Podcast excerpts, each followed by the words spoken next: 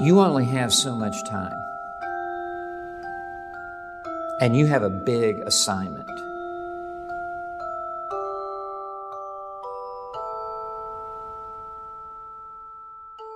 I want the entire world to hear the gospel in my generation. I want every person on this planet to be saved. We open God's Word today together to be subject to it, to be taught by it, to be instructed. Let's go.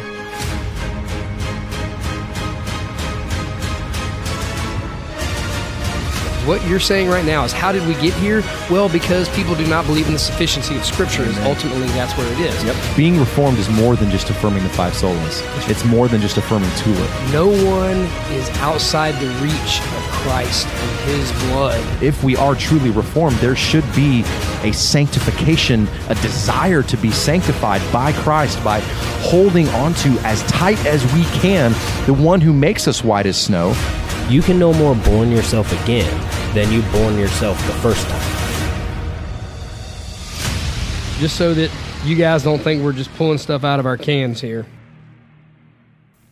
What's going on, everybody? Welcome to another episode of Matter of Theology, the place where theology matters because everything is a matter of theology. My name is Chris. I am one of your hosts. Matter of Theology is a podcast production where we seek to um, address church and cultural issues from a biblical standpoint. Our desire is to bring biblical truths, uh, regardless of what the popular movements, cultures, um, random church growth movements, and or those who are overly focused on winsomeness may think.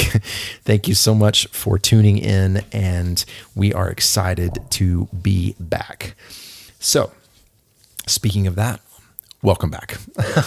I know it has been uh, it has been a minute uh, since our last episode, and so I just want to say thank you so much for your patience. Uh, there has been a lot of things happening uh, in in Drew and I's world. Um, you know, Drew and his family have just moved into a new house, and uh, work has been very, very crazy and busy for him. And uh, after our last episode, um, with uh, where we did an interview, I did an interview with Dr. James Coates. He is the pastor of Grace Life Church in Edmonton, Alberta, Canada.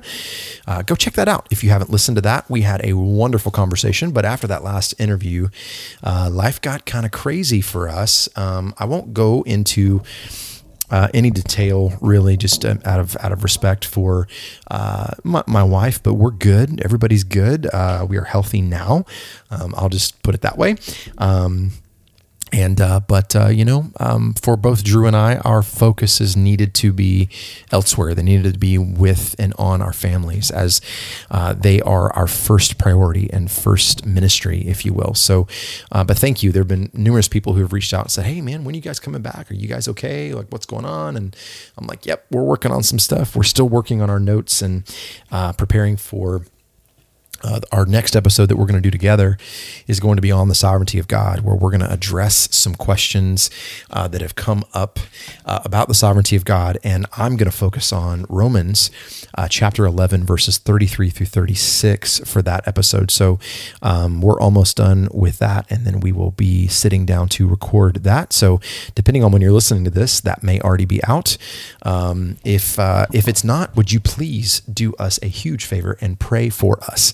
Um, as we are preparing for that. But then also, um, we do have some other things that Drew and I have been talking about uh, that that we're going to be working on. Um, so some different topics, but then also, um, yeah, I'll just keep it there. There's there's there's some cool stuff coming. So uh, hang loose, stand by, stay tuned. so, um, so what I wanted to do today uh, number one is to just let you guys know uh, that we are here and um, thank you for praying for us. But then also, I, I wanted to get into talking about something that um, we've we've talked about a good bit on Matter of Theology, and that is the sufficiency of Scripture. Um, yet, you know, more and more, day in and day out, th- there seems to be this overemphasis on nuancing um, not only the gospel, um, not only uh, the, the life and death and burial and resurrection for the forgiveness of sins, but there, there, there's just been such a focus on those who who profess faith in Christ that, that have tried to nuance what Scripture teaches about multiple subjects and even even question the veracity and the truth, the sufficiency, the finality of Scripture as we know it today. So, what I did is um, I, I, I was digging through some notes and um, I, I found my sermon notes from uh, my sermon that I preached uh, at the 2020 Cruciform Conference. And my topic was holiness and our approach to the Holy Scriptures. And what I did is I wanted to take a look at, um, I wanted to take a look at Psalm 19, uh, 7 through 14. So I exposited those texts, uh, th- those sections, those verses, that text is the right way to say that, sorry. And, um, and so I got those notes out and I was looking through those. And I, had been just kind of okay, just just looking through there and just kind of praying about how to address some of this stuff that we're seeing right now. And um, and so I was talking to Drew, and Drew's like, "Man, I think you just should just uh, should just just go in there and just just walk through your notes, man." I'm like, "All right, cool, I'm to do it." Um, so uh, Drew's been working on some other stuff for his um, other podcast that he has called For Life and Godliness. So you definitely want to go listen to that. But this this episode right here, and and the Lord willing, what I'm about to walk through now um, is is an important truth for for all of us every day, day in and day out, regardless of how long you've been walking with the Lord. This is is something you need to uh, come back to often. You need to make sure that your filter is clear on this truth, and and and and that truth is this: that our approach and, and, and how we view the Word of God, which is the only perfect, absolute source of objective truth in all matters of life and godliness, is foundational in our being conformed more and more into the image of Christ. Like we have to make sure that as as we continue to see things in our world just just as far as the world goes, the lust of the flesh, the lust of the eyes, and the boastful pride of life, the world, the, the flesh, the, the worldly systems, and even our own pride and our own sin, as they as we continue to wrestle with that and wrestle with what we're seeing, we absolutely must make sure that we're never reading our we're never reading our framework or preconceived framework into the scriptures, but we are gathering our framework, our worldview in all matters from the scriptures. Let me say that again that we are not reading our framework into the scriptures, our beliefs into the scriptures. We're not twisting them and molding them and trying to conform them to us, but we are gathering our framework from the scriptures, that scripture is conforming us. The most, uh, the most important pursuit the most important goal for all Christians is holiness. The, the, the, the, the, the, the end goal of sanctification is, is what, what Paul, what the Apostle Paul said in, in, in Romans chapter 8. You know, we're all familiar, for the most part, everybody's familiar with that verse 28, right? And we know that for those who love God, all things work together for good, for those who are called according to his purpose. But everybody stops. Everybody stops there instead of going to verse 29. And verse 29 says, Because those whom he foreknew, he also predestined to become conformed into the image of his Son, so that he would be the firstborn among many brothers. The goal of salvation the goal of sanctification is conformity more and more into the image of Christ. How is that done?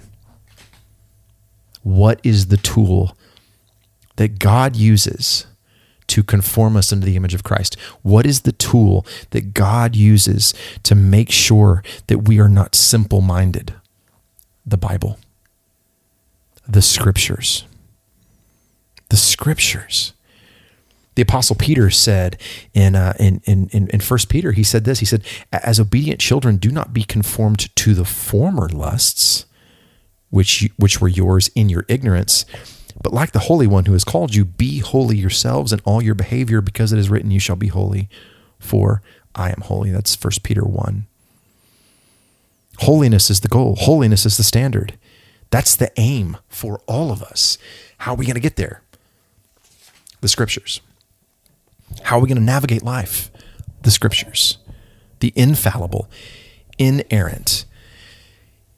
And this is the battle of our day. The 100% absolute sufficient word of God. Period. Period.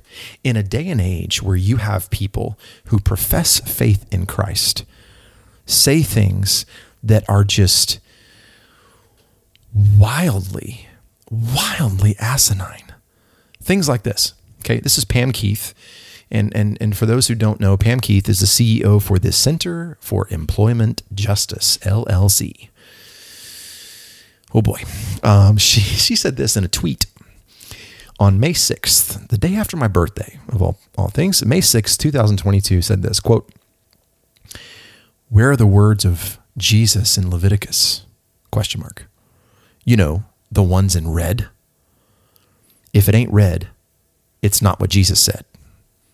You, you don't know who said the words in Leviticus. So if you want to follow them, go ahead, but you can't call yourself a Christian. Period. Close quote. And she calls herself a Christian. You know, in today's world, um, statements like that are the norm from professing evangelical Christians, from those who profess to believe in Jesus Christ, say things like that. And she's not the only one. It was Thomas Watson who said this. He said, quote, "The scripture is the royal law which commands not only the actions but affections. It binds the heart to good behavior. Where is there such holiness to be found as digged out of this sacred mind? Who could be the author of such a book but God Himself? Period. Close quote. I mean, th- this is so true. He, uh, Watson also said elsewhere in A Body of Divinity, he said the scripture pr- presses holiness like no other book did. Yet we have people today who profess faith in the Lord Jesus Christ who say things like this Well, it's not in red. If it ain't red, it's not what Jesus said. Well, people like that are showing clearly, showing clearly that number one, they most likely don't know Jesus. They know about him. They will be the ones that, as, as our Lord said in Matthew chapter 7, you know, Lord, Lord. So they acknowledge who he is. They know who he is. Did we not do this in your name? I guarantee, apart from a, a saving work of God and opening the bl- you know, taking the blinders off of this woman's eyes, that when she, if she dies with this belief in her heart, she will be one who said, "Did I not do X, Y, and Z in your name?" And Christ Himself will say, "Away from me, I never knew you." Those who practice lawlessness lawlessness. And oh, by the way, Pam Keith here is using this in her defense to be pro abortion, pro murder. But we see, we, we see believers in the Lord Jesus Christ questioning the very sufficiency of Scripture. And, and, and what we need today, what we need today are not more believers standing up and pontificating about social change, but showing in word and in deed that they believe in and are obedient to and subject to the law, the testimony, the precepts, the commands, and ultimately the fear of Yahweh. It's time for professing believers in the Lord Jesus Christ to experience a, a, rediscovery, a recovery of the sufficiency of Scripture in their lives. Another reformation is needed, and I believe in some places is happening, where we get back to sola scriptura and tota scriptura, Scripture alone and totally. So, what I wanted to do is I wanted to just take a look at Psalm 19. I wanted to look at Psalm 19, verses 7 through 14, and, and just, just kind of talk through this. I'm, I'm not going to go through uh, everything that I did in that sermon, um, and this is not going to be a sermon. Um, uh, th- there's a difference between preaching and teaching, and, and this may end up being a cross between the two, but uh, um, I I just want to walk through this and I want to remind those who profess faith in the Lord Jesus Christ of what the Bible says about itself and ultimately what God says about his word. And um, and ultimately how that should should should terrify us because none of us live up to the standard. All of us fall short constantly. But we need to stop and we need to think and we need to pray and we need to search the scripture. So so here's what we're going to do. We're going to we're going to walk through this. So if you have your copy of God's word, turn to Psalm 19, um, and uh, I will be I will be reading from um, a cross in this episode between um, uh, the Legacy Standard Bible, which is the preferred translation of Matter of Theology, uh, the LSB, and and the New American Standard, uh, or as Darrell Harrison calls it, the Non-Arminian Standard Bible. Um, so I'll be I'll be kind of pulling from both of those um, with this, but um, but but just a little background, real quick. Uh, Psalm 19 is the most concise and direct treatment on the sufficiency of Scripture by Scripture that is found in Scripture. Let me say that again. Psalm 19 is the most concise and direct treatment of the sufficiency of Scripture by Scripture that is found in Scripture. Um, there, it, Psalm 119 in the Lord's providence is uh, also about the sufficiency of Scripture, but it's much longer. It's 176 verses. It's incredibly rich. Um, and um, this is a podcast. Um, so, I mean, I guess you, I mean, I could walk through 176 verses of Psalm 119, but it may take longer than an episode of Just Thinking, which is a while if I'm going to do that. Uh, so, I'm not going to do that. You're welcome. Um, and what's what's wonderful about Psalm 19 is it's 14 verses. The first six deal with natural revelation. They deal with with God's revelation in nature. They deal with creation. They deal with um, uh, the, the the sun and the setting of the sun, and um, and and just just highlight the beauty and uh, that we see in in natural revelation. God has revealed Himself to all people. Uh, even those with without a Bible. We see that here in Psalm 19, um, and then we're reminded of that truth in um, in, in Romans chapter one. And in, in Romans 1, um, we see here in verses 19 and 20, it says, Because that which was known about God is evident within them, for God made it evident to them. More on that in a second. Verse 20. For since the creation of the world, his invisible attributes, attributes, both his eternal power and divine nature, have clearly been seen, being understood through what has been made, so that they are without excuse. So, verse 19 of Romans 1 because that which is known about God is evident within them, speaks to the Lord, writing the law of God on the hearts of those made in his image, the Imago Dei which which which kind of just pause here for a second. Every person every person conceived began in the mind of god. Therefore what i like to say and i know drew is with me on this life we, we believe life begins at, at conception but i think the bible through verses like jeremiah 1 5 and a whole host of others through genesis and exodus and elsewhere uh, psalm 139 I, I think we could safely say that life begins before conception Life begins in the mind of God before conception, predestined in the mind of God before that moment of conception. And, and by the way, everyone made in the image of God, everyone's life that begins in the mind of God possesses distinct value, dignity, and worth.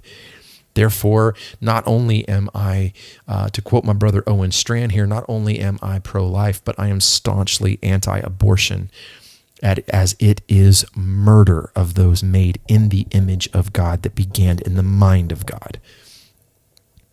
More on that topic at a later time. But what we see in, in, around us in creation, like right now, I'm sitting at my desk at my home, and and my desk sits in front of a window. And right now, as the sun is is beginning to to wane and to set, um, the, the rays are just kind of you can visibly see the sun rays that are shooting across some some clouds as and, and the sky is just a beautiful bright blue color and we see that the hands of God in that. And scripture tells us and reveals to us that it is God who made these things. And that because of that, we are without excuse. And those who like to deny the existence of a God and existence of a creator, all they're doing is suppressing the truth. They're, they're trying to hold a beach ball uh, underwater. It's just not going to work. It's going to pop up and hit them in the face. So here we get into after the first six verses of Psalm 19, we get into Psalm 19, 7 through 14. And this deals with the special revelation. Okay, and now general revelation does have its limits. It's the, the Westminster Confession of Faith says this quote, they, that being general revelation and creation, they are not sufficient to give that knowledge of God and of his will which is necessary unto salvation. Period. Close quote. So we see special revelation is needed. Special revelation is needed to reveal the attributes of God and how we may know God, and then ultimately how to answer the most important question that everyone made in the image of God should want to answer, and that is this How can a sinful man be made right with a holy God? So it's the Belgic Confession of Faith, and Article 7 says this quote, We believe that those holy scriptures fully contain the will of God, and that what and whatsoever man ought to believe unto salvation is sufficiently taught therein. The scriptures are about God. They're they're about God. That's that's their purpose to reveal him and to reveal how we can know him. How we can know the God, the creator God. And our approach to the Word of God, how we view God's Word as the only source of absolute and objective truth, it's foundational. It's foundational for all made in the image of God, but especially for those who have been adopted in, those who have been bought with a price, those who, who have had their hearts of stone replaced with a heart of flesh, those who, who have had the veil removed from their eyes, those who were dead and have, who have been brought to life.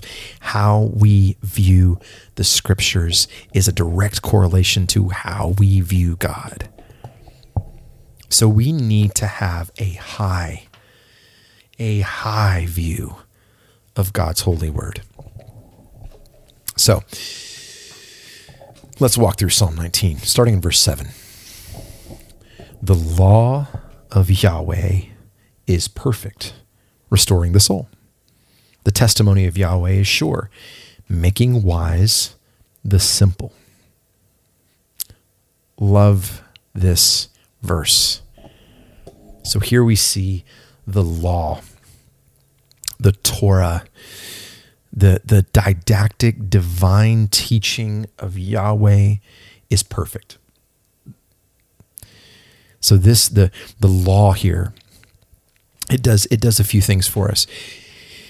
The law of God, the law of Yahweh, it informs what we believe, our doctrine, which then should shape who and whose we are, our character, and that it, it that in turn influences and informs what we do in our conduct. Let, let me repeat that. The law of Yahweh it informs what we believe, our doctrine, which then what, what that does is develops our who and whose we are, which is our character. And then that influences and impacts what we do, our conduct. And by the way, the word of God, the scriptures, judges us in these as well. We have to remember that all scripture, all scripture is God breathed. 2 Timothy 3:16. All scripture is theopneustos. It is breathed out by God. It is profitable for teaching, reproof, correction, and training in righteousness. It's authoritative overall, even if you reject it, just like gravity. You can try to reject gravity all you want. But you go outside and you throw a baseball up in the air, guess what? It's going to come down. Nothing you can do about it. And it's important to remember that while while our view our view of scripture can be ascribed, scripture itself has an intrinsic view and value given none other by its author. And the best proof of scripture is itself. It's literally, literally breathed out by the creator of the universe. This was the, the core, the foundation, the linchpin of the Reformation, sola scriptura. It, it's, it's, it's understanding that. It's under that, that where, where we're able to we're able to to see everything in perfect wisdom and discernment. I mean, it, look in the account of the temptation of our Lord, Christ himself quotes the scripture, right? Deuteronomy 8 3 Man shall not live on bread alone, but by every word that proceeds out of the mouth of God. God is holy, holy, holy. He is the standard, He is perfect. And God cannot lie. Therefore, if all scripture is God breathed, all scripture is God breathed. God is perfect. God cannot lie. What does that tell us about the scriptures? They're perfect. They're perfect. The law of Yahweh, the precepts of Yahweh, the scriptures are perfect. They are without blemish. They're blameless, inerrant.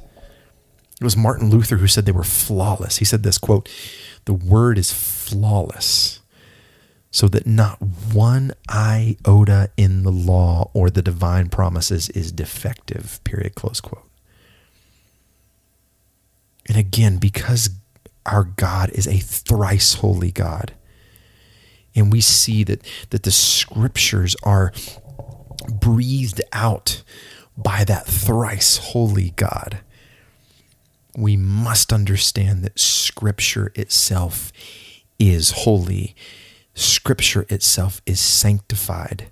It is set apart from every other piece of writing that we have had, ever had, or will ever have. Period. It was John Calvin in his commentary on his sermons in 119, Psalm 119. He said this quote, There is so much perfection in the Word of God as that nothing can be found therein but all purity and sincerity. And to be so infallible a truth, we say it is infallible. Period. Close quote. Psalm 12:6 The words of Yahweh are pure words, as silver tried in the furnace on, on the earth, refined seven times. Psalm 119, 140 Your word is very pure, therefore your slave loves it.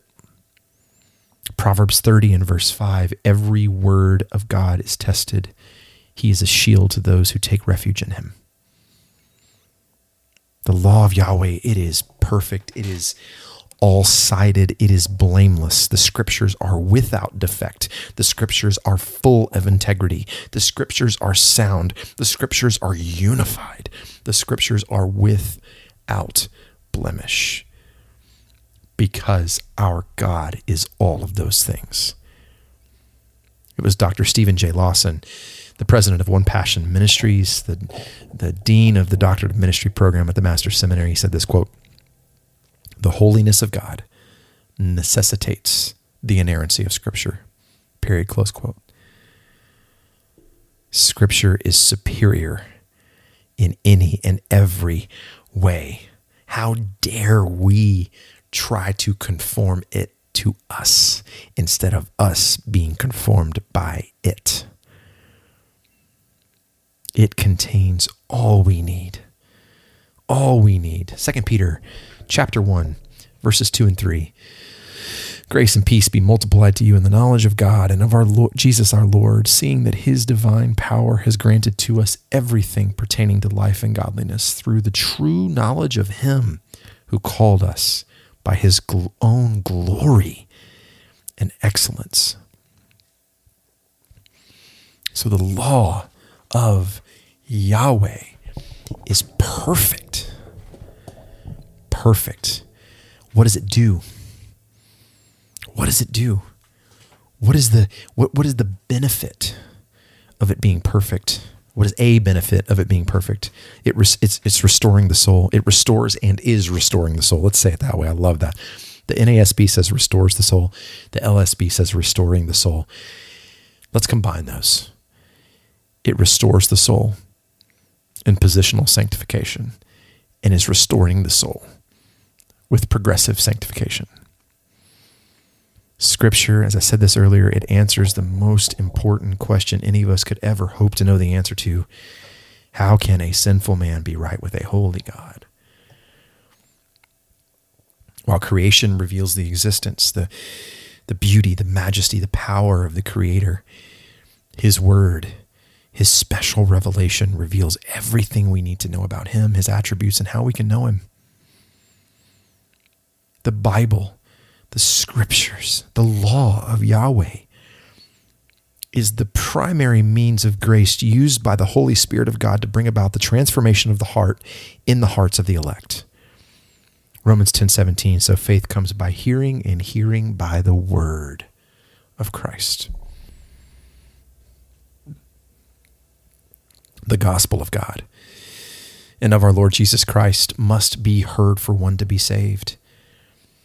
Check out the Apostle Paul, 1 Corinthians 15.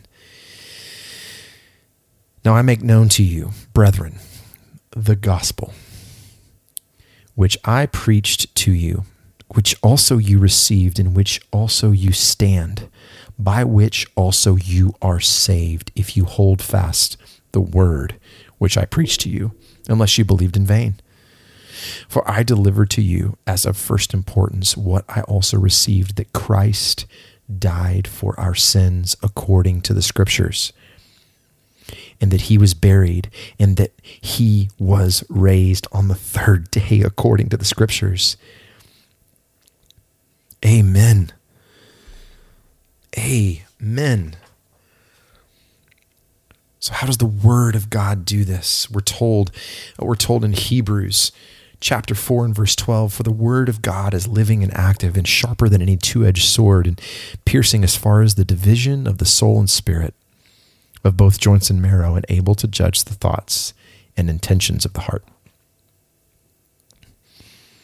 The Bible, Martin Luther said this, I love this. The Bible is alive. It speaks to me. The Bible has feet, it runs after me. The Bible has hands, it lays hold of me. So the law of Yahweh is perfect. It's restoring the soul, the soul, the nepesh, the, the inner man, the internal being, the spiritual seat of a man. It's the Word of God, wielded by the Spirit of God, that saves the soul of sinners. It's what Christ came to do. It's our brother Darrell Harrison, Dean of Social Media with Grace to You and co host of the Just Thinking podcast. He says this quote, Jesus didn't come to save society, he came to save sinners, period, close quote. We get a, a detailed glimpse of that, that heart surgery, that heart transformation in Ezekiel 36, 25 through 27. The Word of God says this then I will sprinkle clean water on you, and you will be clean. I will cleanse you from all your filthiness and from all your idols. Moreover, I will give you a new heart and put a new spirit within you, and I will remove the heart of stone from your flesh and give you a heart of flesh. I will put my spirit within you and cause you to walk in my statutes, and you will be careful to observe my ordinances.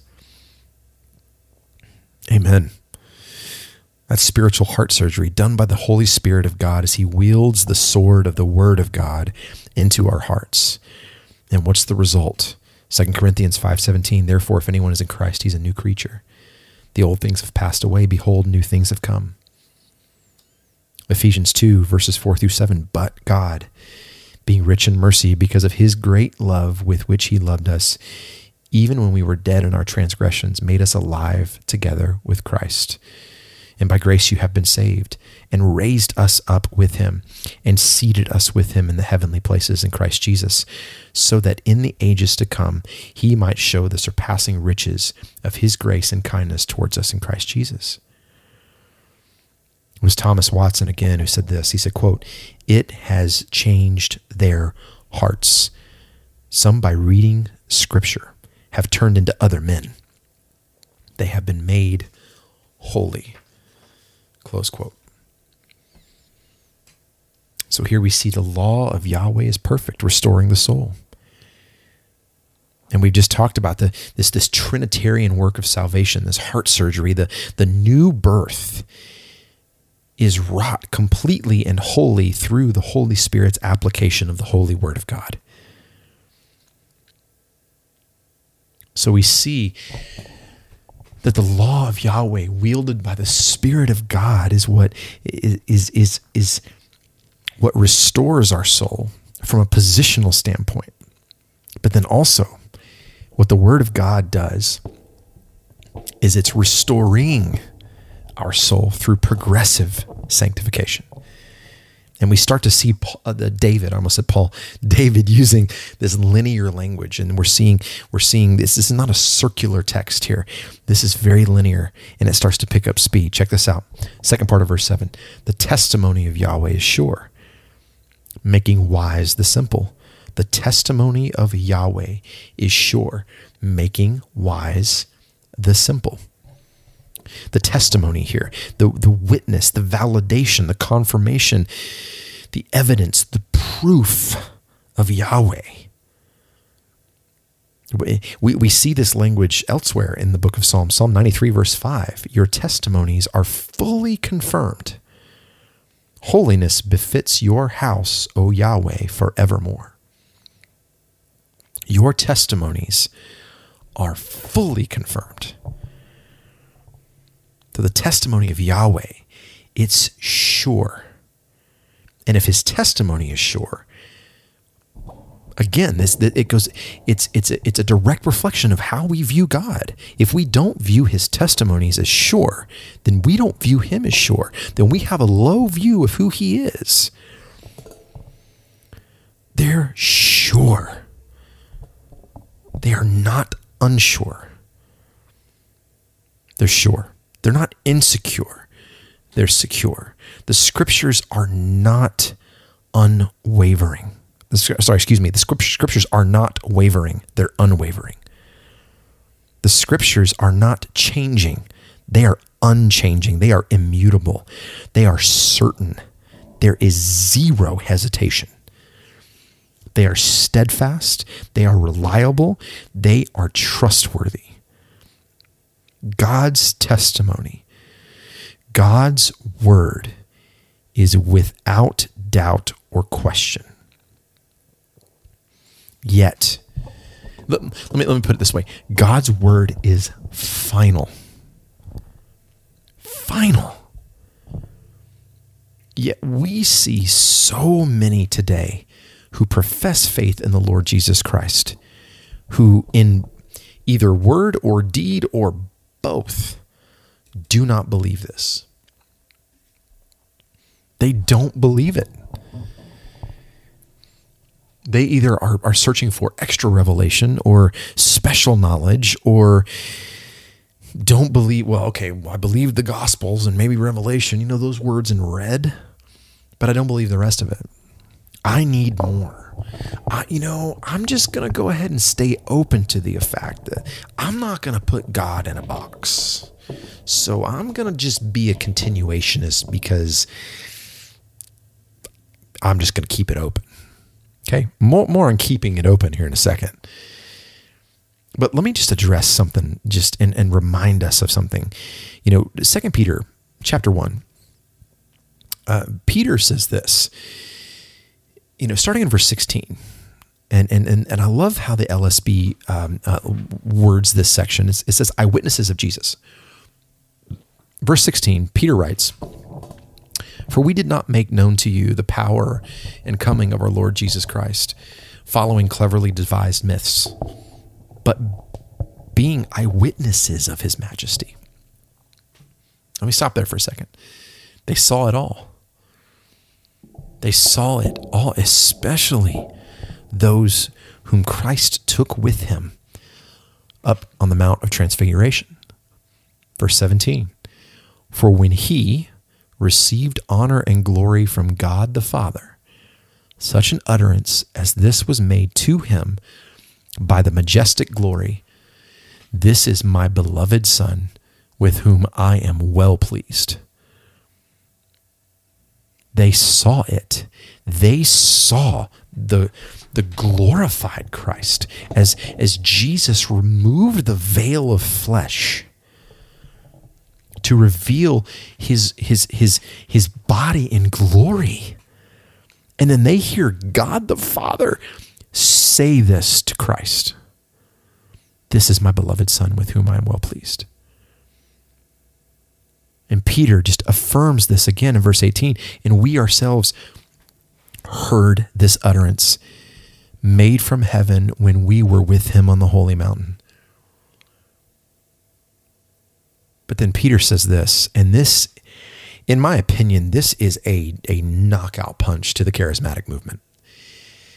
This is a knockout punch to those who, who would say that they're continuationists and still believe in extra revelation, that the canon of Scripture isn't open, that the Holy Spirit can speak audibly, that uh, that you know I want to speak in tongues, um, you know, believing that that there are those who possess these apostolic gifts. This verse right here, along with a whole host of others that we're not going to get into on this episode, it's a knockout punch. First Peter one nineteen. They, they've seen this. They, they heard God the Father say this. And what does Peter say? And we have a more sure, we, I'm sorry, let me back up. Let me start that over again. And we have as more sure the prophetic word to which you do well to pay attention as to a lamp shining in a dark place until the day dawns and the morning star rises in your hearts. Verse 20. Know this, first of all, that no prophecy of Scripture comes by one's own interpretation. No prophecy was ever made by the will of man, but men moved by the Holy Spirit spoke from God. A more sure word. These are the testimonies of Yahweh, and they are sure. What do they do? They make wise the simple. I, brothers and sisters, I love this verse. Making wise the simple. This, there are too many professing evangelical Christians today who, who, who have said that they, they, they possess faith in the Lord Jesus Christ, who are so simple minded, and that's not a good thing. That's not a good thing. So let's work backwards here. The simple, okay? The Hebrew word, the, the, the, this, this word simple here, is the Hebrew word for open door. Okay. So basically, what this boils down to is this is the undiscerning who don't know when to shut the door of their soul, their mind, their heart. They are naive, they are ignorant, they are gullible. And we live in a world in a time where there are many who profess faith in the Lord Jesus Christ who have open the door, keep it open, maybe cut out a wall to make the door bigger, and invite in these godless ideologies, these godless speculations, these godless worldviews. There, there are many who have who've forgotten or don't know in the first place or are too cowardly to, to hold fast to the perfect law and testimony of Yahweh. And they're simple. They're simple. They're naive. They're naive. Listen to what Proverbs says in Proverbs chapter 14 uh, and verse 15. Proverbs says this The simple believes everything, but the prudent one discerns his steps. Now that was from the LSB. Listen to the way the uh, the NASB uh, renders this: the naive believes everything, but the sensible man considers his steps.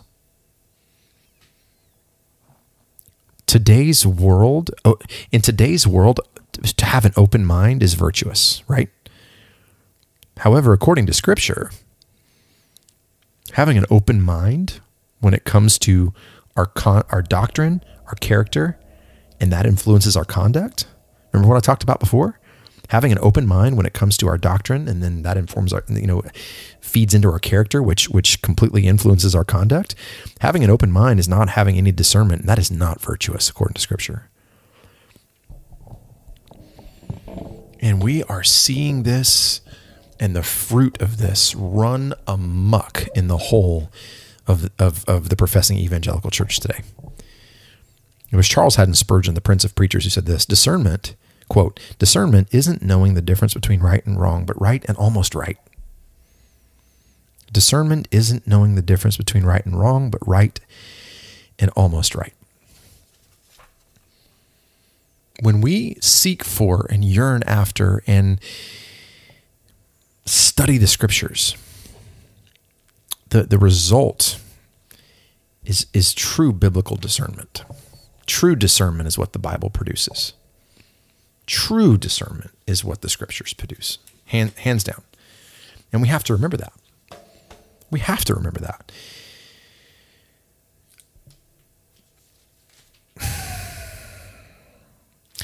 You know, the, the enemy, I mean, his his attack since Genesis, Genesis 3, right? The enemy's number one attack and, and is that of questioning the veracity of scripture and, and deceiving and twisting the scriptures. And uh, but let's not give the enemy more credit than than we should um, because the heart is deceitful and wicked. And um, the book of James talks about where sin originates. And um, and and look brothers and sisters let, let's be honest here. We are we are prideful and given the opportunity, we will twist scriptures to fit our own felt needs. We'll do it a lot. But that's why that's why we need to make sure that again that we're not we're not reading our framework into the scriptures, but that we're constantly as a, as a windshield wiper wipes the rain off of the off of the windshield when we're driving, that we are constantly trying to reset that filter and gleaning our framework from the scriptures. To make sure that we are holding fast to what the scriptures teach, not what we think the scriptures teach. I'm reminded of Psalm 1 How blessed is the man who does not walk in the counsel of the wicked, nor stand in the way of sinners, nor sit in the seat of scoffers, but his delight is in the law of Yahweh. And in his law he meditates day and night. And he will be like a tree firmly planted by streams of water, which yields its fruit in its season. And its leaf does not wither. And in whatever he does, he prospers. You want to prosper in whatever you do to the glory of God? Do it according to the word of God. Dr. John MacArthur said it this way quote, The word of God makes the mind wise to withstand deception, able to navigate a holy life through this fallen world say it again. The Word of God makes the mind wise to withstand deception, able to navigate a holy life through this fallen world. Very close quote. In the Old Testament, and then the whole of the scriptures, being open minded means you're ignorant. You're ignorant. The equivalent of what we see out of a lot of modern day agnostics right? They pretend to be enlightened, like they have this special knowledge. They, you know, coexist, quote unquote. But agnostic, by the way, in the Greek literally means without knowledge. In the Latin, it means ignoramus. And scripture calls that person unstable in all their ways. So so how do we how do we fix that? Shut the door. Shut the door. What, what, what are doors used for in our homes, right? They keep the bad out, keep the good in. Okay. I chuckle now because I, I remember my dad saying stuff like, you know, you're letting the paid for air out, you're letting the good air out and the bad air in during the summer. I laugh, but it's more than that. It's it's you know, it's keeping unwanted guests out and it's keeping what you love in, right? It's a point of discretion use good discernment as far as when to open and close it. And the scriptures help us do just that. Our minds are just that. They're a door. The the the the heart, the inner man, right? That, that's that's a door. That's a door. Proverbs four twenty three. Check this out. Watch over your heart with all diligence, for from it flow the springs of life. Psalm 119, verse 11 Your word I have treasured in my heart that I may not sin against you. So the, the, the testimony of Yahweh is sure. Making wise the simple. Wise is a very, very rich word in the Hebrew. It means skilled in the art of godly living, living in a way that honors and glorifies our King. It living in a way that elevates truth, honor, virtue, living in a way that that that that expresses the fruits of the spirit. Skilled in the art of godly living daily living holy lives fueled by the knowledge and the application of God's holy word. Wise here is not some philosophical, intellectual, or social, or sophisticated knowledge or worldly wisdom. It's trusting in the scriptures and tr- trusting in the God of the scriptures. Proverbs uh, 9, verse 10 The fear of Yahweh is the beginning of wisdom, and the knowledge of the Holy One is understanding. Proverbs 28 26 He who trusts in his own heart is a fool, but he who walks wisely will be delivered. Amen. Amen. So, what else do the scriptures do? Well, the precepts, verse 8, the precepts of Yahweh are right, they're rejoicing the heart. The precepts of Yahweh are right, rejoicing the heart. The precepts, the statutes, in other translations, the commands, the principles of Yahweh, the fixed commands, the absolute objective truths of Yahweh are right, rejoicing the heart.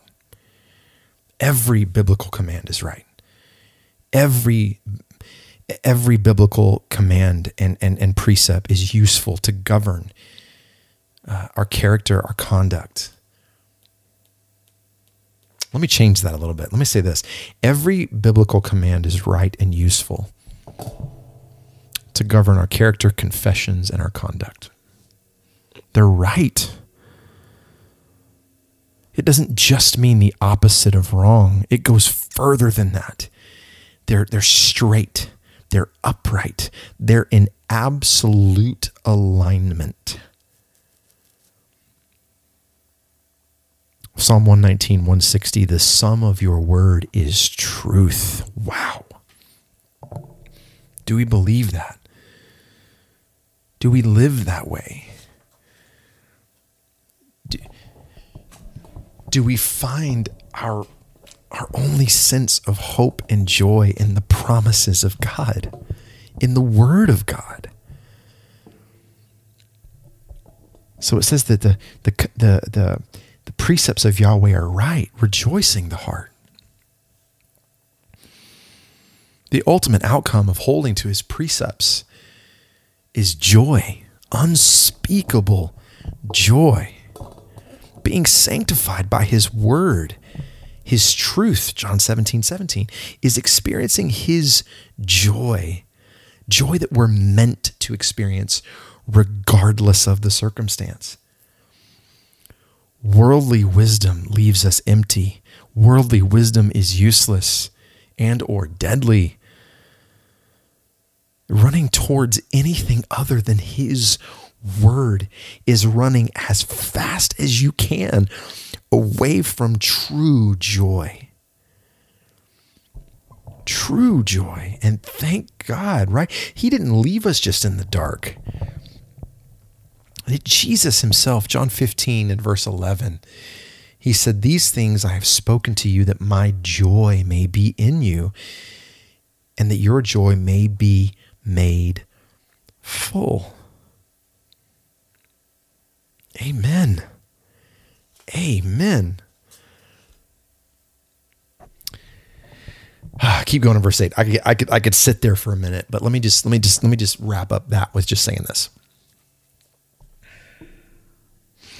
If you're experiencing any sort any sort of heartache, hardship, um, tough season, if you're not running to the scriptures, like I said before, you're running as fast as you can away from where true joy is found.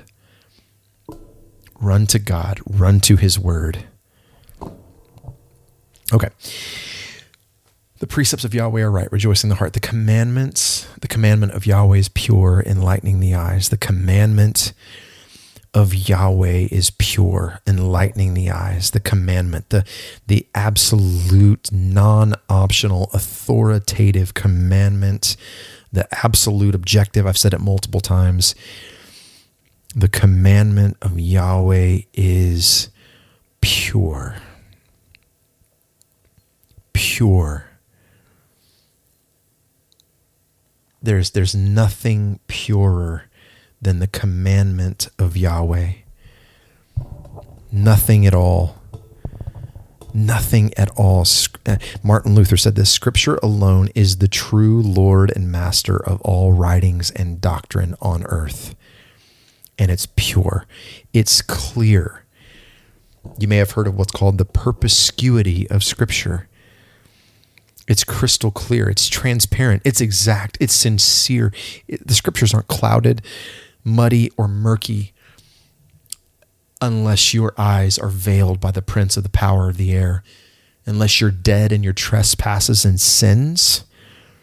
For the believer, the commandment of Yahweh is pure. This is a central truth that we must remember. remember. And because they're pure, they enlighten the eyes. It was uh, back to Dr. John MacArthur. He says this believers, quote, believers who grasp the truth of the Bible are the only people in the world who see things the way they really are. We have the mind of Christ, period, close quote. Psalm 119, 140, your word is very pure. Therefore, your slave loves it. I read that verse earlier. Yes, there are hard truths to grasp in Scripture. When we come up against those hard truths, you know what we need to do? Search the Scripture search the scripture. Scripture interprets scripture. It was Thomas Watson who said, as a diamond cuts a diamond, so only can scripture interpret itself. For the believer, the main the, the, the truths that we need to know are absolutely crystal clear in the scriptures. Nothing is clearer. So they enlighten the eyes. Again, this this this there's a picture of a lamp, right? Proverbs 6:23 for the commandment uh, for the commandment is a lamp, and the teachings it is is light, and reproofs for discipline are the way of life. They enlighten the eyes. Scripture is called divine revelation. 2 Corinthians 3:16 Whenever a person turns to the Lord, the veil is taken away. We, we, we see that. We see that. Check it out. Check, check out. Let, let, let, let's look at that together. 1 Corinthians 2 9 and 10. But just as, as it is written, things which eye has not seen and ear has not heard, and which have not entered the heart of man, all that God has prepared for those who love him. For to us God revealed them through the Spirit. For the Spirit searches all things, even the depths of God. We've been made alive through the scriptures. Whoops. Hit play on the HomePod. Sorry about that. Through the scriptures, they our eyes have been enlightened. We we now see the truth. We see the truth. Now, what's the opposite of this? What's the opposite of uh, of of having our eyes enlightened? Well,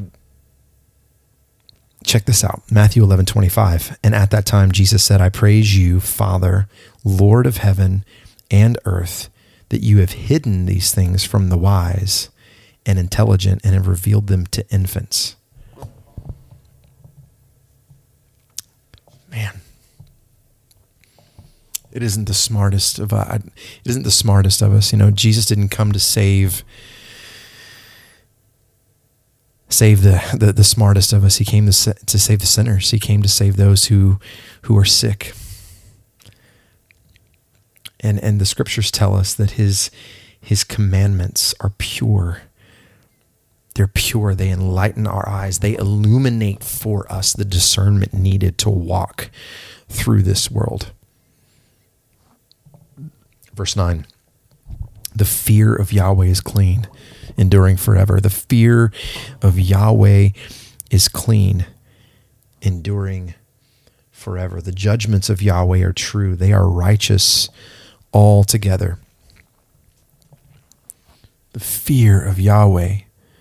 So, David, by the way, David's still referring to the scriptures here. Okay. And what this, this kind of fear that he's referring to is that of reverence, of awe, of true worship. He's, he's referring to, to a filial fear here, not, not, a, not, not a servile fear. Remember, he's, we're, we're talking about sanctification.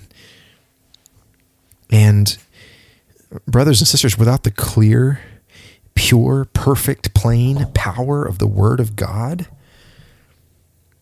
we, we wouldn't have the slightest idea of how to approach the Lord. We wouldn't. But the fear of Yahweh here is, is the beginning of wisdom. And it's it's clean. It's not it's not dirty. We, we, we can trust it. Proverbs 9:10, I read it earlier, the fear of Yahweh is the beginning of wisdom. We, we, we can trust this fear. Yet, when it comes to the way that many professing evangelical Christians approach the Lord, sometimes the fear of God doesn't look so clean in their lives. We've all experienced that, right? You have, I have. But herein lies why we must stick to the scriptures when it comes to how we we approach the Lord in worship. And when I say worship, I don't just mean the musical section of what we do on a Lord's Day morning or evening. Um, when we say worship, I'm talking about all of our lives. The fear of Yahweh is clean. If we're living our lives in the fear of Yahweh and approaching every day, every thought, every word, every deed with the clean fear of Yahweh, that's what's enduring forever. We must be regulated by the word of God in all things so that we can worship him in spirit and in truth at all times. It's his word who reveals who we are. It's his who excuse me, let me back up here. It's his word who reveals who he is. It's in his word that we find who he is. And when we truly find and see who he is, there should be a fear there, a reverence and awe, a filial fear of, of wanting to, to serve and honor and glorify him because we love our heavenly Father and we love his, his law, we love his testimonies, we love his precepts, his commands. We love to fear God. We love to fear God. So his word reveals who he is and the details of who he is and, and the fact that he is thrice holy, the one who speaks stars into existence. The scriptures are the one who reveal his perfect attributes. His word reveals to us our own state of depravity and our own need for our Lord, our Savior. His word reveals what Christ did in our place for our sin. This is the fear of, the, uh, of Yahweh. It's understanding that, and the only time, the only time we're going to understand that, the only way we're going to understand that is if we are, are gleaning that and gathering that from the scriptures. From the scriptures. Now, applying this to the scriptures, David said that, the, that this fear is clean. And, and 90 times in the Old Testament do we see the Old Testament deal with the, the subject of cleanliness. But the, but the fear of Yahweh is clean. It's pure. It's without and and, and if we, the, the the going back to what we're talking about here with the scriptures, the scriptures are clean. The scriptures are inerrant. They're without error. They're undefiled. They're free from corruption. Remember Psalm 12:6, the words of Yahweh are pure words as silver refri- uh, tried in a furnace on the earth refined 7 times. Of course 7, the number 7 in scripture is is a number of perfection. Perfection. Check out 1 Peter.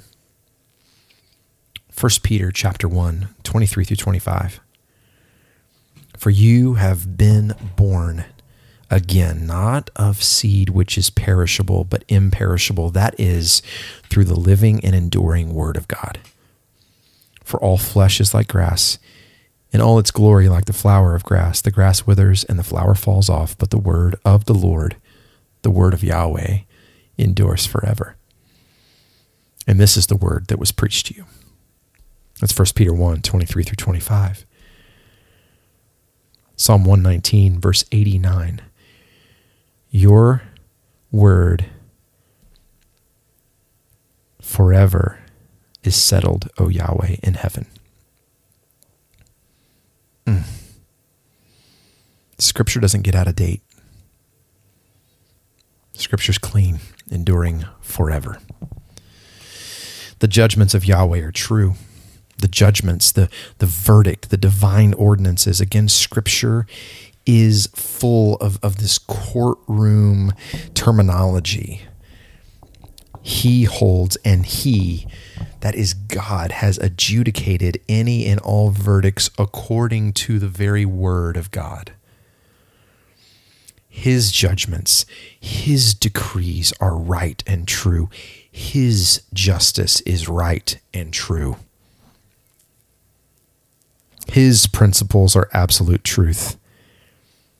And, brothers and sisters, if we're at odds with His judgments, we cannot and will not be being sanctified by His truth or hope to have a Christian worldview for that matter. And aren't we seeing this today? And the Lord is, in His grace, He's revealing this for us. He's revealing this for us that we are seeing those who profess Christ, profess faith in Christ, yet clearly are at odds with His judgments and His statutes. They're at odds with the law, the testimony, the precepts, the commandments, the fear, the judgments of Yahweh. They're clearly, clearly at odds. And thank God that he's exposing the wheat from the tares in that way.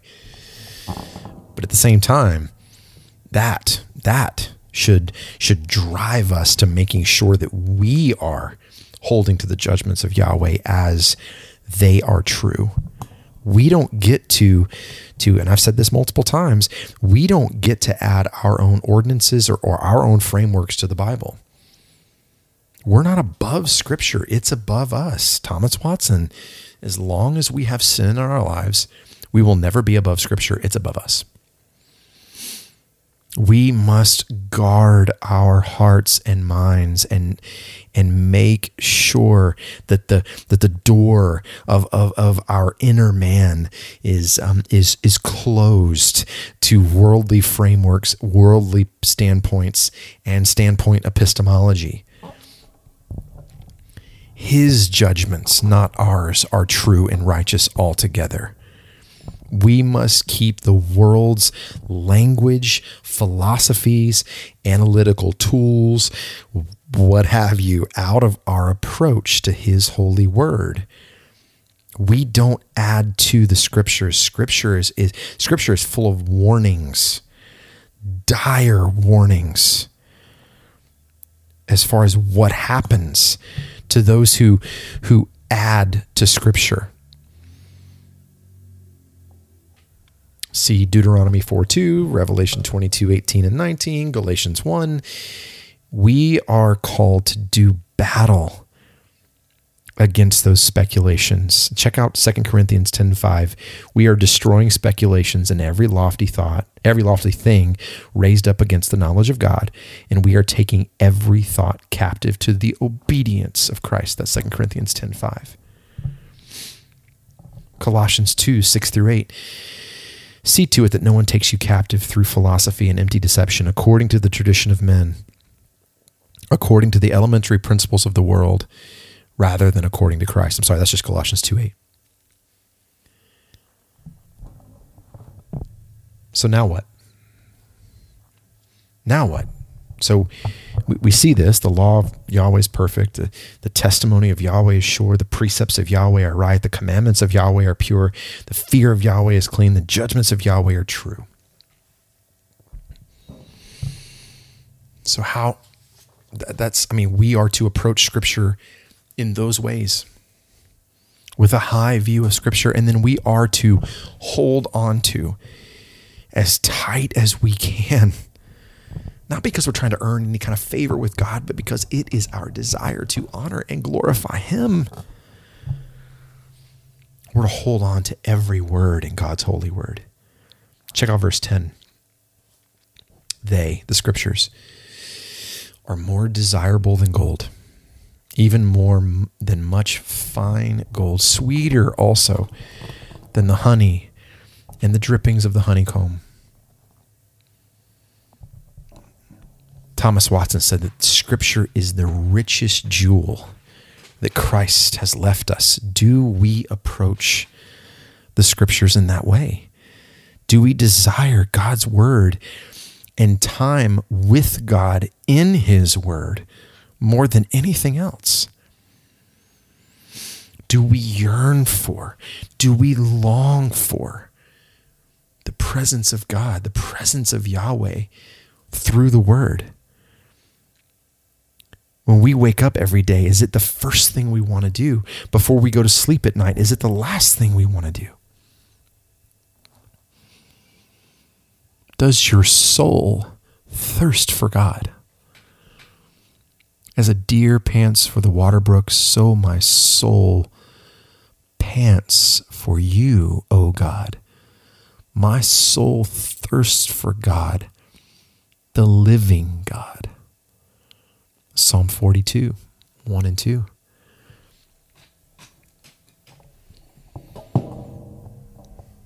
When, when, when faced with trial, when faced with heartache, when faced with craziness in our world when, when, when faced with weeping and gnashing of teeth over the fact that, that the Supreme Court is going to hopefully, Lord willing, overturn this decision that was made in Roe v. Wade.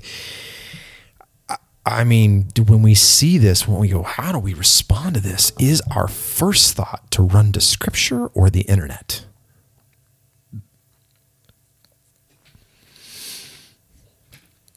Is our first thought to jump on Twitter? Or does, your soul pant? And can you not wait to get your hands on your copy of God's holy, inerrant, infallible, and sufficient word?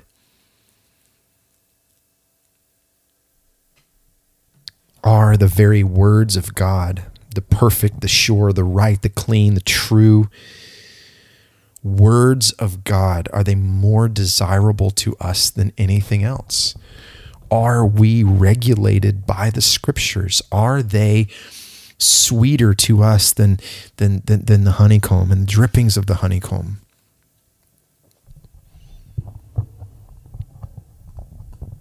Because if they are, and if we approach the scripture and constantly apply them in that way, the way they were designed to be, the way that God has created them to be, the way that God has created us to be in Him before the foundation of the world, then the outcome will be holiness, sanctification, and being conformed more and more into His image. Charles Haddon Spurgeon said this. He said, "quote." And I'm, I'm going to read this, and then I'm, um, and then I'm going to read verse 11 here. Quote: We are warned by the word, both of our duty, our danger, and our remedy. On the sea of life, there would be many more wrecks if it were not for the divine storm signals which give us a timely warning. Period. Close quote. And he wrote that in response to this Psalm 19:11. Moreover, by them your slave is warned, in keeping them there is great reward. Moreover, by them, by the scriptures, your slave is warned, in keeping them, the scriptures, there is great reward. What a what a wonderful reminder. Moreover, by them, by the scriptures, and by by by by holding on to the the pure, perfect, sure, um, pure, clean, true words of God, by holding on to them as tight as we can, sticking to them, hiding them in our minds and our hearts, your slave is warned. And keeping them, there is great reward. I, I read this earlier, but I'm going to read it again. Psalm 119, 11, your word I have treasured in my heart that I may not sin against you. Uh, Proverbs 23:18, where there is no vision, the people are unrestrained, but happy is he who keeps the law. God's word is a purifier. It's a purifier.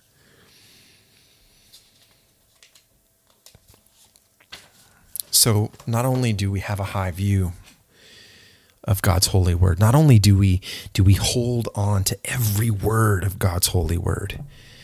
Holiness, holiness and sanctification is found only in God's holy word. Verse 12.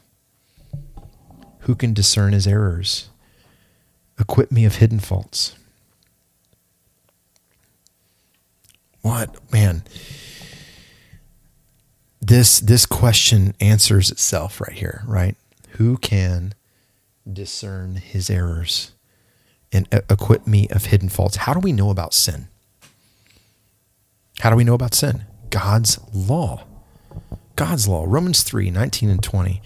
Now we know that whatever the law says, it speaks, it speaks to those who are under the law, so that every mouth may be closed and the world may become accountable to God. Because by the works of the law, no flesh will be justified in his sight. For through the law comes the knowledge of sin. Galatians 3 11 through 13. Now that no one is justified by the law, let me start over. Uh, now that no one is justified by the law before God is evident, for the righteous man shall live by faith. However, the law is not of faith. On the contrary, he who practices them shall live by them. Christ redeems redeemed us from the curse of the law, having become a curse for us. For it is written, "Cursed is everyone who hangs on a tree." And then Proverbs, three, excuse me, Galatians three, uh, just skipping down a few verses in uh, 22 and uh, through 24. But the scripture has shut up everyone under sin so that the promise of promise by faith in Jesus Christ might be given to those who believe. But before faith came, we were kept in custody under the law, being shut up to the faith which was later to be revealed. Therefore, the law has become our tutor to lead us to Christ so that we may be justified by faith. We know about sin because of the law. And the law incites sin. It's uh, Romans 3 through through the law comes becomes the knowledge of sin. So who can discern our errors? What can discern our sin? The scriptures, the law we have been we apart from Christ are still under the curse. But praise be to God for those of us in Christ. He became the curse for us, Galatians 3 tells us. Amen. So the scriptures in, in the second part of verse 12 says that the, the scriptures are able to acquit me of, of hidden faults, right? This, um, the, the, the unchecked sin right? We all, we all have blind spots. But holding on to the word, sticking to the word, studying the word, knowing the word, applying the word, it helps. Uh, it helps. It helps get rid of those blind spots. It lays the scriptures lay us open, lay us bare. They should be sanctifying us more and more into the image of Christ. And so what that does is that it, that acquits us of of these these hidden faults. Maybe maybe these these sins that that maybe I mean by, by keeping if we didn't keep and hold on to the scriptures and have a high view of the scriptures and hold on to every word in the scriptures that man, we would be way worse off than, than what we are now. And more importantly, ah, praise be to God that I mean we, we we couldn't hope to begin to even try to count, much less name all the sin that we commit hourly, daily, monthly, yearly. Um, praise be to God for faith in Christ who has covered those, who has covered those. And by, by, by holding to the scriptures and having our, our lives um, transformed literally by the power of the Holy Spirit through weeding the script or wielding the, the sword of the scriptures. It helps acquit, acquit us of those hidden faults. But then in verse 13, the psalmist says this Also keep back your slave from presumptuous sins let them not rule over me, then I will be blameless, and I shall be acquitted of great transgression. Keep back your slave from presumptuous sins, the arrogant sins. Sinners sin.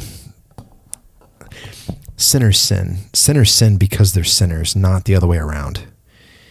Even the smallest sin is, is, is, is cosmic treason to a holy God. But by keeping the scriptures and by by by the, by the Spirit's work through the through the life, death, burial, and resurrection of the Lord Jesus Christ for the forgiveness of sins, the faith given, the the positional sanctification, we, we find that even that the chief, the worst of all of our sins, have been forgiven. And by keeping the scriptures by by holding on to and believing in the sufficiency of scripture it keeps back the slave of Yahweh from these presumptuous arrogant sins the practice of sin no true believer should be a practicer of sin. Will we struggle? Will we wrestle? Will we fall? Oh my goodness yes. But by keeping to the scriptures and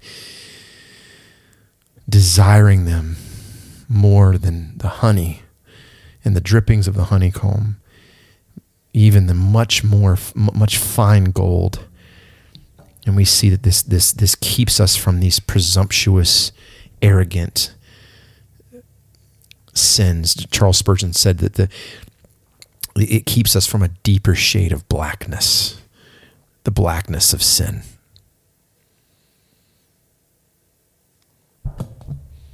Praise be to God for that. David, David prays that, that, that said, Let the words of, of my mouth and the meditation of my heart be acceptable in your sight. Do we pray that way? Do we do we pray to God and ask Him to not be led by our sinful depravity, but by the truth and the power of His Word? Do we confess to Him out of, out of a true desire to be His slave, a slave to His Word, instead of a slave to sin? Is, is, is that our is that our is that our desire? Do we desire to be slaves of righteousness, resulting in sanctification, as Paul said in Romans 6? Because if we do, then, then we see a promise here then I will be blameless, upright, live a holy life. Does this mean that we will achieve sinless perfectionism? Absolutely not. Definitely not. But we have been acquitted of great transgression. And that great transgression is living a life dead in our transgressions and sins, living a life being in Adam and not in Christ. So, what is is there anything keeping you from this? Is is is studying this and thinking about this? Is this um, illuminated for you? Maybe any area of your life where you need to get serious about the Word of God. And again, not not not from a place of trying to earn favor with God or trying to be perfect before a holy God, because you won't.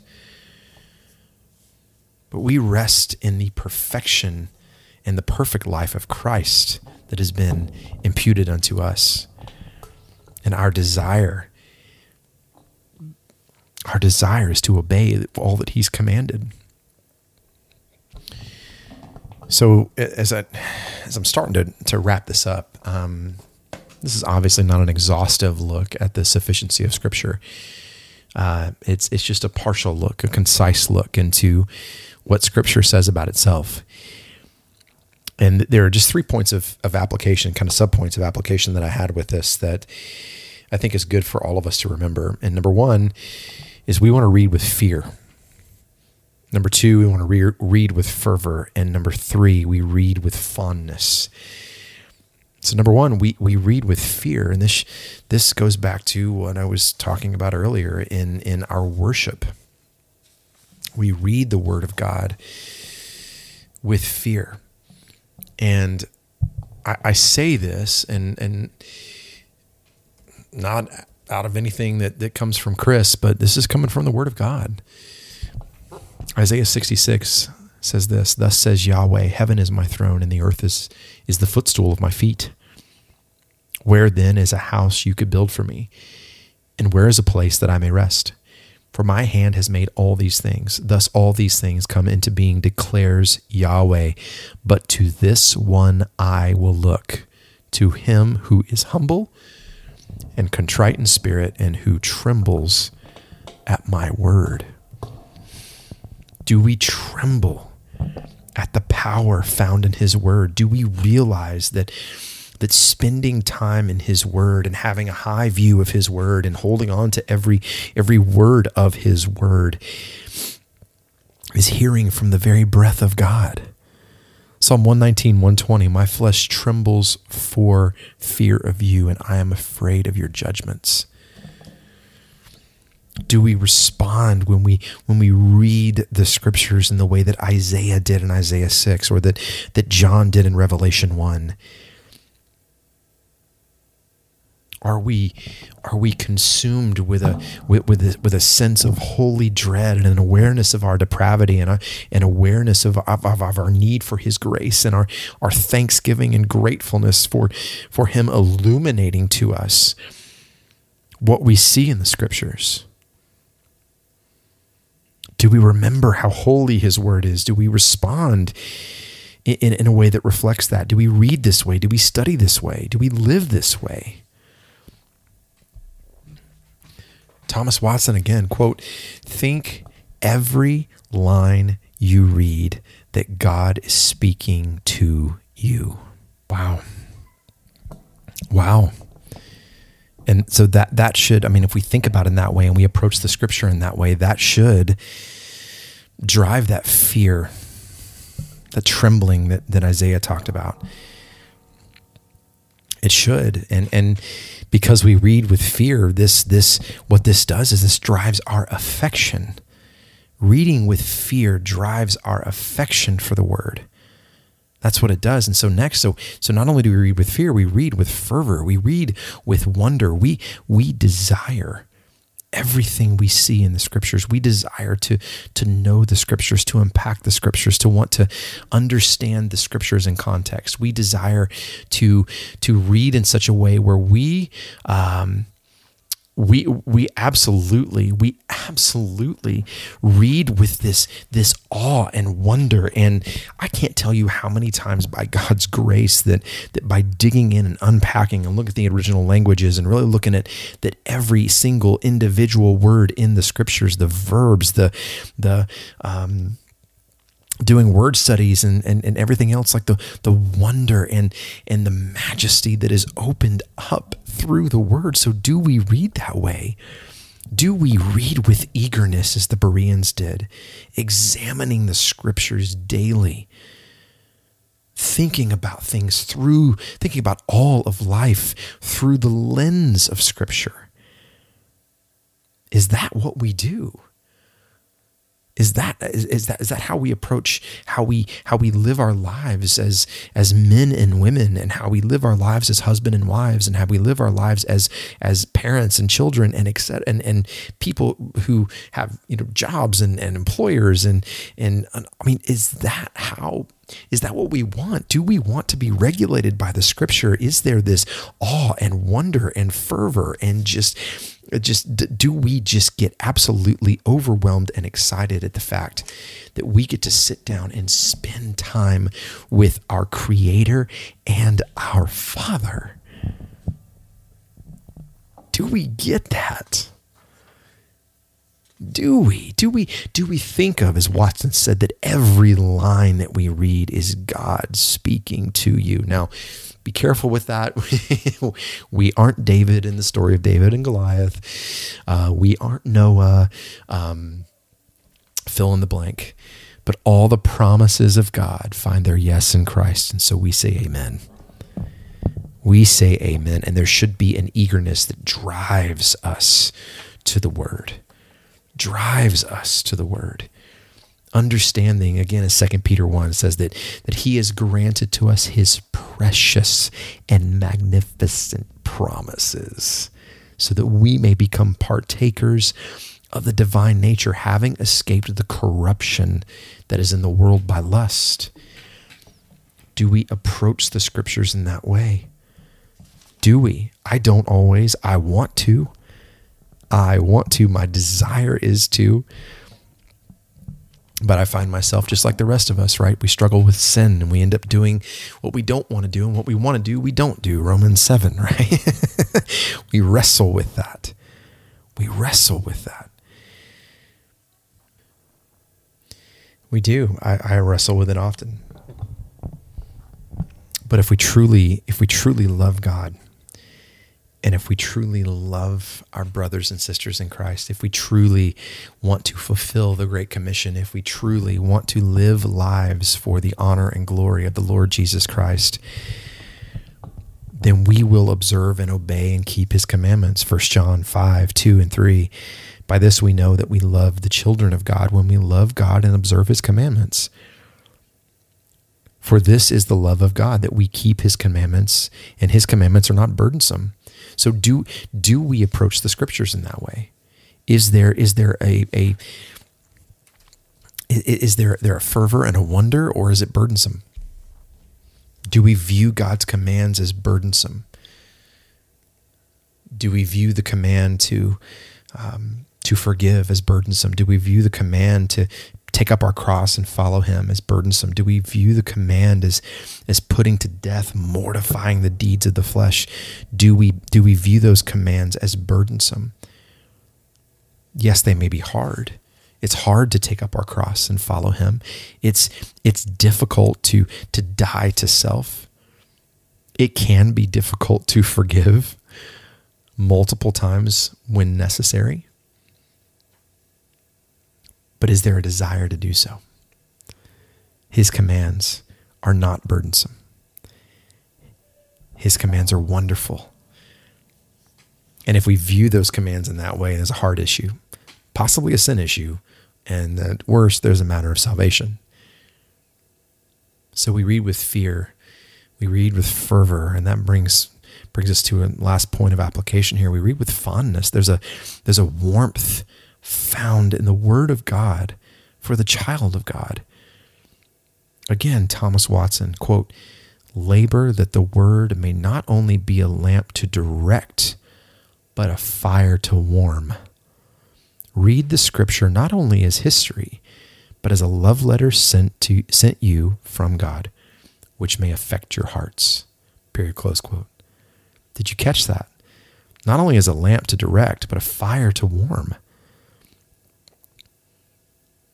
Dr. Josh Buice. I mean, he uh, he reminded us. Uh, there was a, I believe it was an article he wrote that he said in Psalm 119 that we see these these repeated phrases in Psalm 119 that to revive me, give me life, spare my life, preserve my life. That's that, that that's some there, there's some warmth there. And Dr. Buice said this. He said, "quote We meet God in His Word." Period. Close quote. His Word brings life, and life abundant. Charles Haddon Spurgeon said, Visit many good books, live in the Bible. So, verse 14, and wrapping up here. Let the words of my mouth and the meditation of my heart be acceptable in your sight, O Yahweh. And and some have noted that they that David was most likely he had uh, Joshua one eight um, uh, and of course, there weren't chapter and verses um, when this was written. Um, but this section of scripture that, that we find in Joshua says this the, the book of the law shall not depart from your mouth, but you shall meditate on it day and night, so that you may be careful to do according to all that is written in it. For then you will make your way way prosperous. Then you will have success. Sounds very familiar, right? Let the words of my mouth and the meditation of my heart be acceptable in your sight, O Yahweh, my rock and my redeemer. Wow. So meditate, by the way, in the Hebrew is is a, another one of those great words that when you get into it and unpack it, it really does um, illuminate for you what it means to meditate on the Word of God. It's it's musing. It's um, uh, resounding, it's uh, constant, it's lingering. And, and, in Joshua specifically, it literally means to moan, to growl, to mutter, to read with thoughtfulness. And, and again, I love that expression of lingering in God's word, dwelling in God's word, living in God's word. Chew on it. Dr. Steven Lawson again, he said this quote, every strong Christian has a strong commitment to the word of God. Period. Close quote. His word is it's the primary means of of grace in our lives. Period. Period. And we should be turning to it constantly. All of it. All of it. We don't just get to be cafeteria Christians, as Darrell Harrison said in episode 106 of Just Thinking. You know, viewing the commands in scripture as a la carte, and we can just pick and choose what we want to believe and then reject the rest of it. Nope. It's all or none. J.C. Ryle said this quote, It takes a whole Bible to make a whole Christian, period, close quote. It was Paul, the Apostle Paul in Colossians 3, and two of my favorite verses in the whole of God's Word. He said, Let the word of Christ richly dwell within you. Richly dwell within you with all with all wisdom and teaching and admonishing one another with psalms, hymns, and spiritual songs singing with thankfulness in your hearts to God. Verse 17, whatever you do, in word or deed, do all in the name of the Lord Jesus, giving thanks to God the Father. We live according to the word. We breathe according to the word. We think according to the word. We live according to the word. Martin Luther said, I did nothing, the word did everything we must have the highest possible view of Scripture. The very breathed out Word of God, the same breath that breathes the universe into existence, breathed out what we have in the Holy Scriptures. And what we're seeing today just highlights a need for more of a reformation Semper reformanda, always be reforming. Always be reforming. So how do how, how do you view the scriptures? You know, do you just look for the words in red, as Pam Keith said? Or try to pick and choose and nuance what the scriptures, the clear commands of scriptures teach? Or are you so convinced of the truth found in God's word that you can identify with Martin Luther when he said this at the Diet of Worms? He said, quote, Unless I'm convinced by the testimony of Scripture or by clear reason, For I do not trust either in the Pope or in councils alone, since it is well known that they have often erred and contradicted themselves. I am bound by the scriptures that I have quoted. I'm sorry, yeah, I'm bound by the scriptures that I have quoted, and my conscience is captive to the word of God. I cannot and will not recant anything, since it's neither safe nor right to go against conscience. I cannot do otherwise. Here I stand. God help me. Period. Close quote.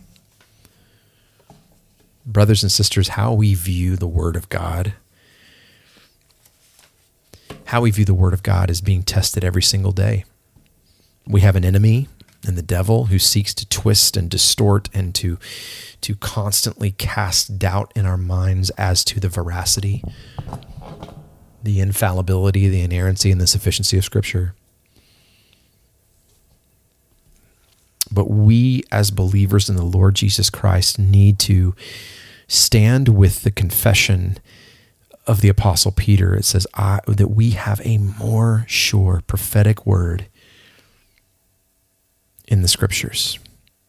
The law of Yahweh is perfect, restoring the soul. The testimony of Yahweh is sure, making wise the simple.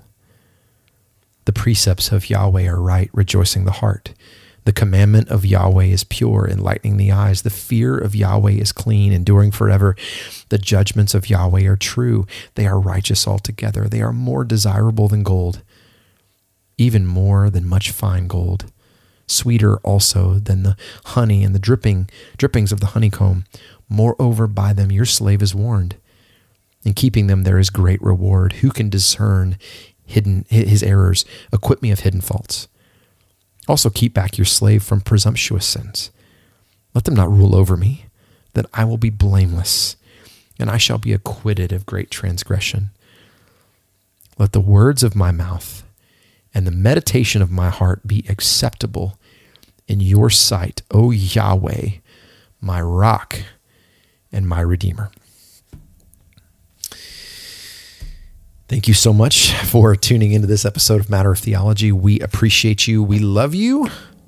And we'll see you next time. Good day.